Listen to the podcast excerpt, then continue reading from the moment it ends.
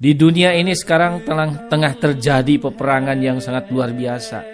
Dan peperangan itu selalu dimenangkan oleh orang-orang yang memiliki materi yang banyak. Makanannya, pasangannya, ya, kebutuhan biologis binatang itu sendiri untuk berkembang biak jangan sampai dihalangi. Kita jadi dosa nantinya.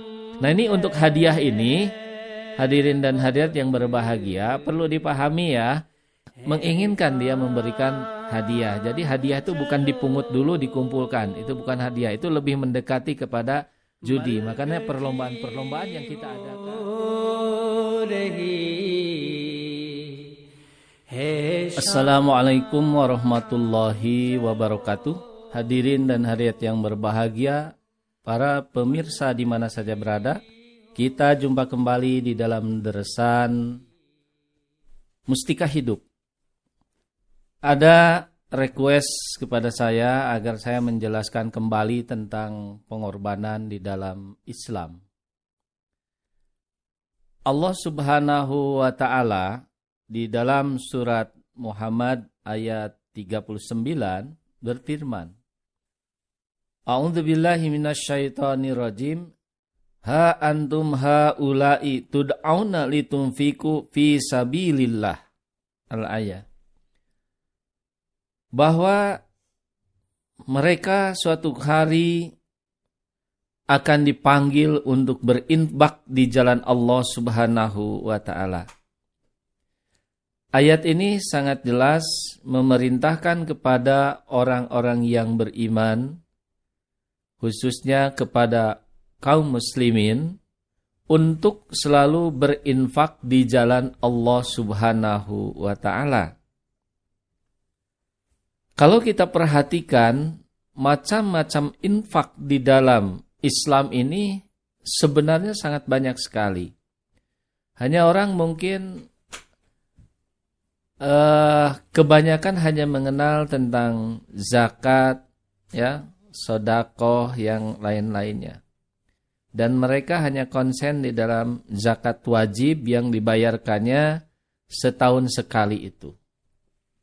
Padahal kalau kita pikirkan bagaimana kita harus atau bertanggung jawab untuk mengembangkan Islam, mendakwahkan Islam ke seluruh umat manusia sebagaimana misi yang dibawa oleh junjungan kita Nabi besar Muhammad Shallallahu Alaihi Wasallam bahwa beliau diciptakan atau beliau diutus oleh Allah Subhanahu Wa Taala adalah untuk sekalian alam, untuk semua umat manusia. Ya terkhusus untuk orang-orang yang sudah mengikuti beriman bayat kepada junjungan kita Nabi besar Muhammad Shallallahu Alaihi Wasallam. Nah tentunya kalau kita hanya menunggu setahun sekali kita bisa bayangkan keperluan hari-hari kita untuk berdakwah dari mana. Nah maka di dalam Islam kita juga disunahkan selain membayar zakat wajib yang dua setengah persen itu, kita juga disunahkan untuk mengikuti contoh Nabi Muhammad Shallallahu Alaihi Wasallam dan para sahabat pada zaman itu. Beliau juga selalu menganjurkan ketika mau berjihad visabilillah pada waktu itu untuk supaya para sahabat mengeluarkan infak, mengeluarkan iuran, mengeluarkan sedekah, atau banyak lagi hal-hal yang lainnya. Ada yang menyerahkan gelangnya, ada yang menyerahkan cincinnya. Apa saja yang mereka miliki pada saat itu tidak harus menunggu satu tahun. Mereka menyerahkannya kepada junjungan kita Nabi besar Muhammad Shallallahu Alaihi Wasallam. Termasuk istri beliau sendiri Hadrat Siti Hadijah radhiyallahu anha, harta yang beliau miliki semuanya diserahkan kepada Islam. Dan oleh Nabi besar Muhammad Shallallahu Alaihi Wasallam semuanya dibagikan kepada yang berhaknya dan dipakai untuk berjuang menegakkan ketauhidan. Yang hasilnya, hasilnya kita sendiri sekarang ini sedang merasakannya. Bagaimana hasil perjuangan pengorbanan mereka itu. Sehingga tauhid ilahi bisa tegak dan sampai kepada kita. Kita menjadi murid dari Nabi Muhammad Sallallahu Alaihi Wasallam. Jadi Hadirin dan hadirat yang berbahagia, sungguhnya untuk mengembangkan Islam di seluruh pelosok dunia ini memerlukan materi, yakni yang merupakan pengorbanan dari kita semua. Di dunia ini sekarang tengah, tengah terjadi peperangan yang sangat luar biasa. Dan peperangan itu selalu dimenangkan oleh orang-orang yang memiliki materi yang banyak, memiliki harta yang banyak. Nah sekarang harus bagaimana sikap kita sebagai umat Islam? Ya tentu, kita juga harus melawan peperangan itu. Tetapi ingat, peperangan sekarang ini adalah peperangan materi. Siapa yang lebih besar, siapa yang lebih banyak memiliki materi, memiliki dana, maka itulah yang akan menguasai. Maka oleh karena itu, di dalam Islam pun ada jalannya untuk itu, maka Sesungguhnya harus beramai-ramai umat Islam sekarang ini untuk berinfak visabilillah, bersedekah. Dan harus ada yang mengumpulkannya, itu masalahnya. Saya kira banyak orang-orang yang baik di dunia ini, di dunia Islam ini. Yang ingin menyerahkan semua hartanya. Tetapi mungkin mereka masih kesulitan. Kepada siapa harus menyerahkan harta bendanya itu harta pengorbanannya itu, siapa yang akan mengelolanya? Nah ini, jadi di dalam hal ini kita tidak bisa lepas dari seorang pemimpin di dalam Islam ini. Ingat lagi, saudara-saudaraku yang tercinta. Di zaman Rasulullah Shallallahu Alaihi Wasallam untuk menegakkan Islam itu masih diperlukan biaya dan biaya itu pada saat itu Islam sedang dianiaya, sedang diserang, sedang dibaikot, ya, dijajah oleh orang-orang kafir pada waktu itu. Sehingga untuk gerak pun seolah-olah sudah tidak ada ruang lagi untuk umat Islam pada waktu itu. Sehingga Allah Subhanahu wa taala mewahyukan pada junjungan kita Nabi besar Muhammad sallallahu alaihi wasallam agar beliau mempertahankan diri jadi pada saat itu harus mempertahankan diri dengan senjata pada saat itu. Jadi untuk saat sekarang tidak lagi harus dengan senjata. Sekarang zaman pena. Orang-orang menulis di dalam buku, di dalam selebaran-selebaran untuk menjatuhkan nama Islam. Ribuan bahkan jutaan pamflet, jutaan buku yang mereka cetak yang isinya adalah memfitnah Islam. Maka perang itulah yang sekarang harus kita hadapi. Islam harus di dalamnya harus banyak orang-orang yang mau mengorbankan hartanya. Untuk apa? Untuk melawan tadi itu. Dengan adanya harta, dengan adanya dana, dengan adanya sedekah-sedekah yang oleh kita dikeluarkan setiap saat, setiap waktu maka dana itu akan dipergunakan untuk mencetak buku-buku yang merupakan jawaban terhadap tuduhan-tuduhan fitnah-fitnah itu sendiri. Hadirin dan hadirat yang berbahagia, saya kira untuk mengupas itu sangat panjang sekali. Di sini saya akan fokus kepada masalah pengorbanan. Di dalam Islam ini hadirin yang berbahagia tidak sedikit ya pengorbanan jenis pengorbanan-pengorbanan harta itu. Ada yang disebut zakat wajib yang dua setengah persen setiap tahun kita keluarkan. Ada juga sodako sunat dan ini diberikan kepada orang yang meminta pertolongan. Kemudian yang kedua diberikan untuk orang yang tidak bisa menyatakan kebutuhannya. Jadi orang yang benar-benar minta pertolongan dan orang yang tidak bisa menyatakan pertolongannya. Jadi ini ya sudah jelas yang pertama ya sedekah ini kita memberikannya kapan saja orang itu minta tolong mengungkapkannya kepada kita ya maka kita akan memberikannya. Tetapi di dalam pengorbanan yang kedua ini sedekah sunat ini kita juga harus memperhatikan di antara kita sesama Islam sesama makhluk Allah Subhanahu wa taala yaitu orang yang tidak bisa menyatakannya mungkin karena malu dan lain sebagainya padahal mereka kekurangan. Nah, kita yang harus peduli di dalam hal ini. kita memberikan kepada orang-orang yang tidak sanggup menyatakan. Atau ini juga artinya adalah kita memberikan sedekah, memberikan infak kepada siapa? Kepada makhluk-makhluk Allah lainnya. Mungkin saudara-saudaraku tercinta memelihara ikan yang tempatnya apa namanya istilahnya akuarium lah sekarang. Maka kita harus memperhatikan makanannya. Jangan sampai binatang itu tersiksa. Dan yang paling penting adalah yang harus diberikan kepada mereka itu pasangannya. Karena semua makhluk diciptakan oleh Allah Ta'ala berpasang-pasangan dan untuk berkembang biak. Nah potensi itu jangan sampai dijegal oleh kita. ya Disunat oleh kita. Binatang yang kita pelihara pun harus ada pasangan.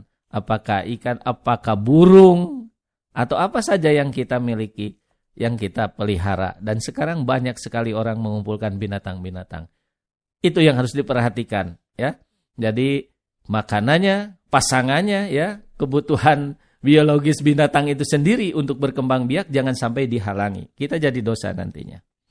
Kemudian pengorbanan yang ketiga, pengeluaran untuk kepentingan jemaat. Jadi karena kita ini adalah sebuah jemaat atau sebuah organisasi, suatu organisasi akan maju, sebuah jemaat akan maju ketika ada pengorbanan di dalamnya, di dalamnya. Jadi tidak harus menunggu yang zakat setiap tahun tadi.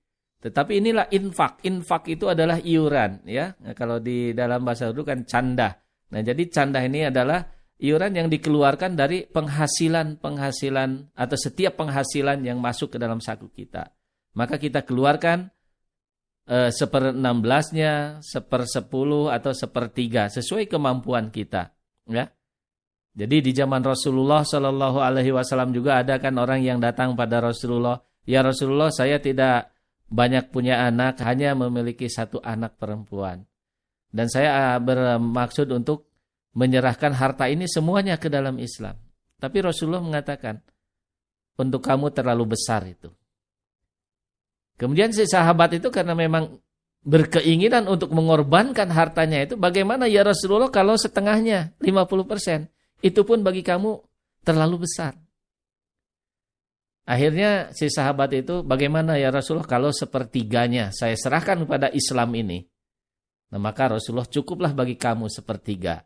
Karena kamu punya anak, ya punya keturunan, jangan sampai keturunan kalian ini ditinggalkan dalam keadaan miskin. Kenapa? Karena kadal pakru ayakuna kufron. Kefakiran, kemiskinan itu mendekatkan kepada kekafiran. Jadi pengorbanan yang ketiga ini yang dikumpulkan oleh satu jemaat oleh seorang pemimpinnya di situ dan ditampung dimasukkan ke dalam baitul mal dan itu adalah untuk keperluan harian di dalam mengembangkan uh, Islam menegakkan ketauhidan ini. Jadi dalam jemaat kita ini adalah candah di antaranya itu. Dan itu dikeluarkan dari seberapapun kita mendapatkan uh, dana atau uang tersebut. Kita keluarkan apakah seper 16, seper 10 atau sepertiga. Kemudian yang keempat, di dalam Islam juga ada pengeluaran untuk bersyukur. Jadi syukur kita ini dalam Islam ini sangat luar biasa bukan hanya dengan ucapan saja mengucapkan alhamdulillah hirobil alamin, mengucapkan terima kasih dengan lisan kepada orang yang sudah berbuat kebaikan pada kita, tetapi syukur juga kita bisa melakukan uh, memberi makan kepada fakir miskin, kepada saudara-saudara dan sebagainya dengan niat syukur. Jadi tasyakur. Jadi dana untuk tasyakur juga merupakan infak. Kemudian Islam mengajarkan di bulan puasa terutama pidyah itu juga adalah merupakan pengeluaran materi atau harta yang kita miliki. Kemudian kafarah atau tolak bala ini juga merupakan pengorbanan yang ada di dalam Islam.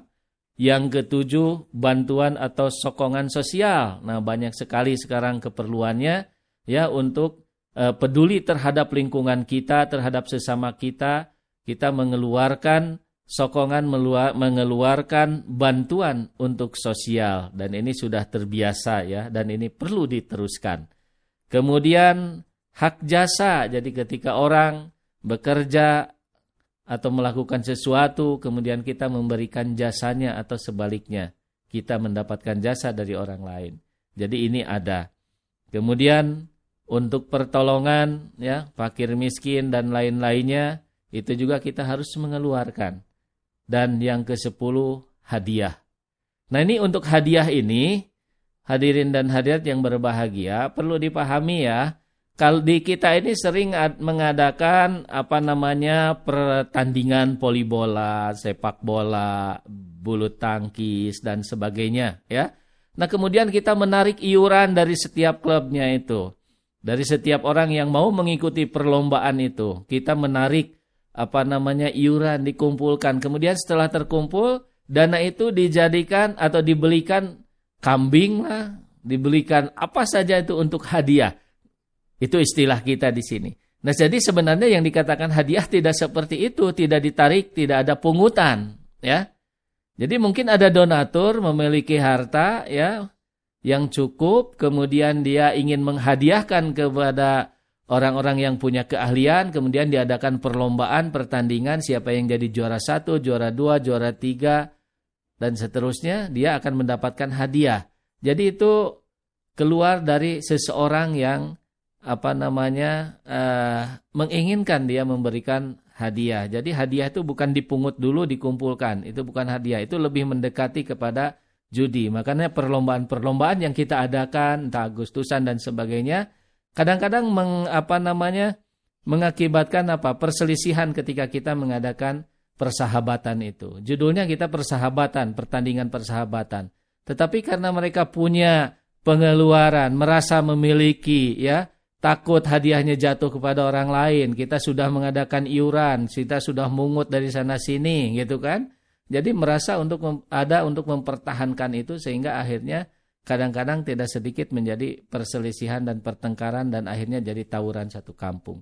Nah ini harus diperhatikan. Jadi untuk hal ini kalau mau kita mengadakan yang begitu, saya juga mengajak kepada orang-orang yang berada gitu ya. Siapkanlah hadiah, kemudian adakanlah perlombaan gitu ya. Jadi tanpa ada pungutan-pungutan yang lainnya. nah ini di antaranya 10 yang eh, pengorbanan di dalam Islam yang selalu kita lakukan, yang selalu kita eh, keluarkan setiap bulannya, bahkan ada yang setiap hari. Jadi itu tergantung kepada kita. Hanya tadi yang nomor tiga, pengeluaran untuk kemajuan jemaat itu biasanya diatur oleh organisasi atau jemaat itu sendiri.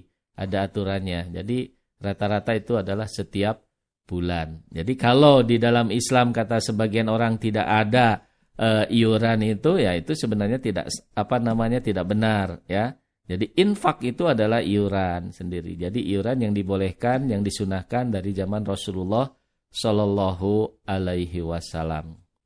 Nah hadirin yang berbahagia, jadi bagaimana hikmah dari pengorbanan itu ya bagaimana hadiah pahala dari Allah Ta'ala ketika kita melaksanakan pengorbanan.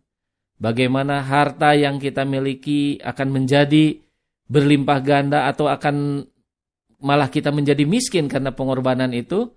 Nah insya Allah akan saya jelaskan dalam episode berikutnya. Wabillahi taufiq wal hidayah. Wassalamualaikum warahmatullahi wabarakatuh.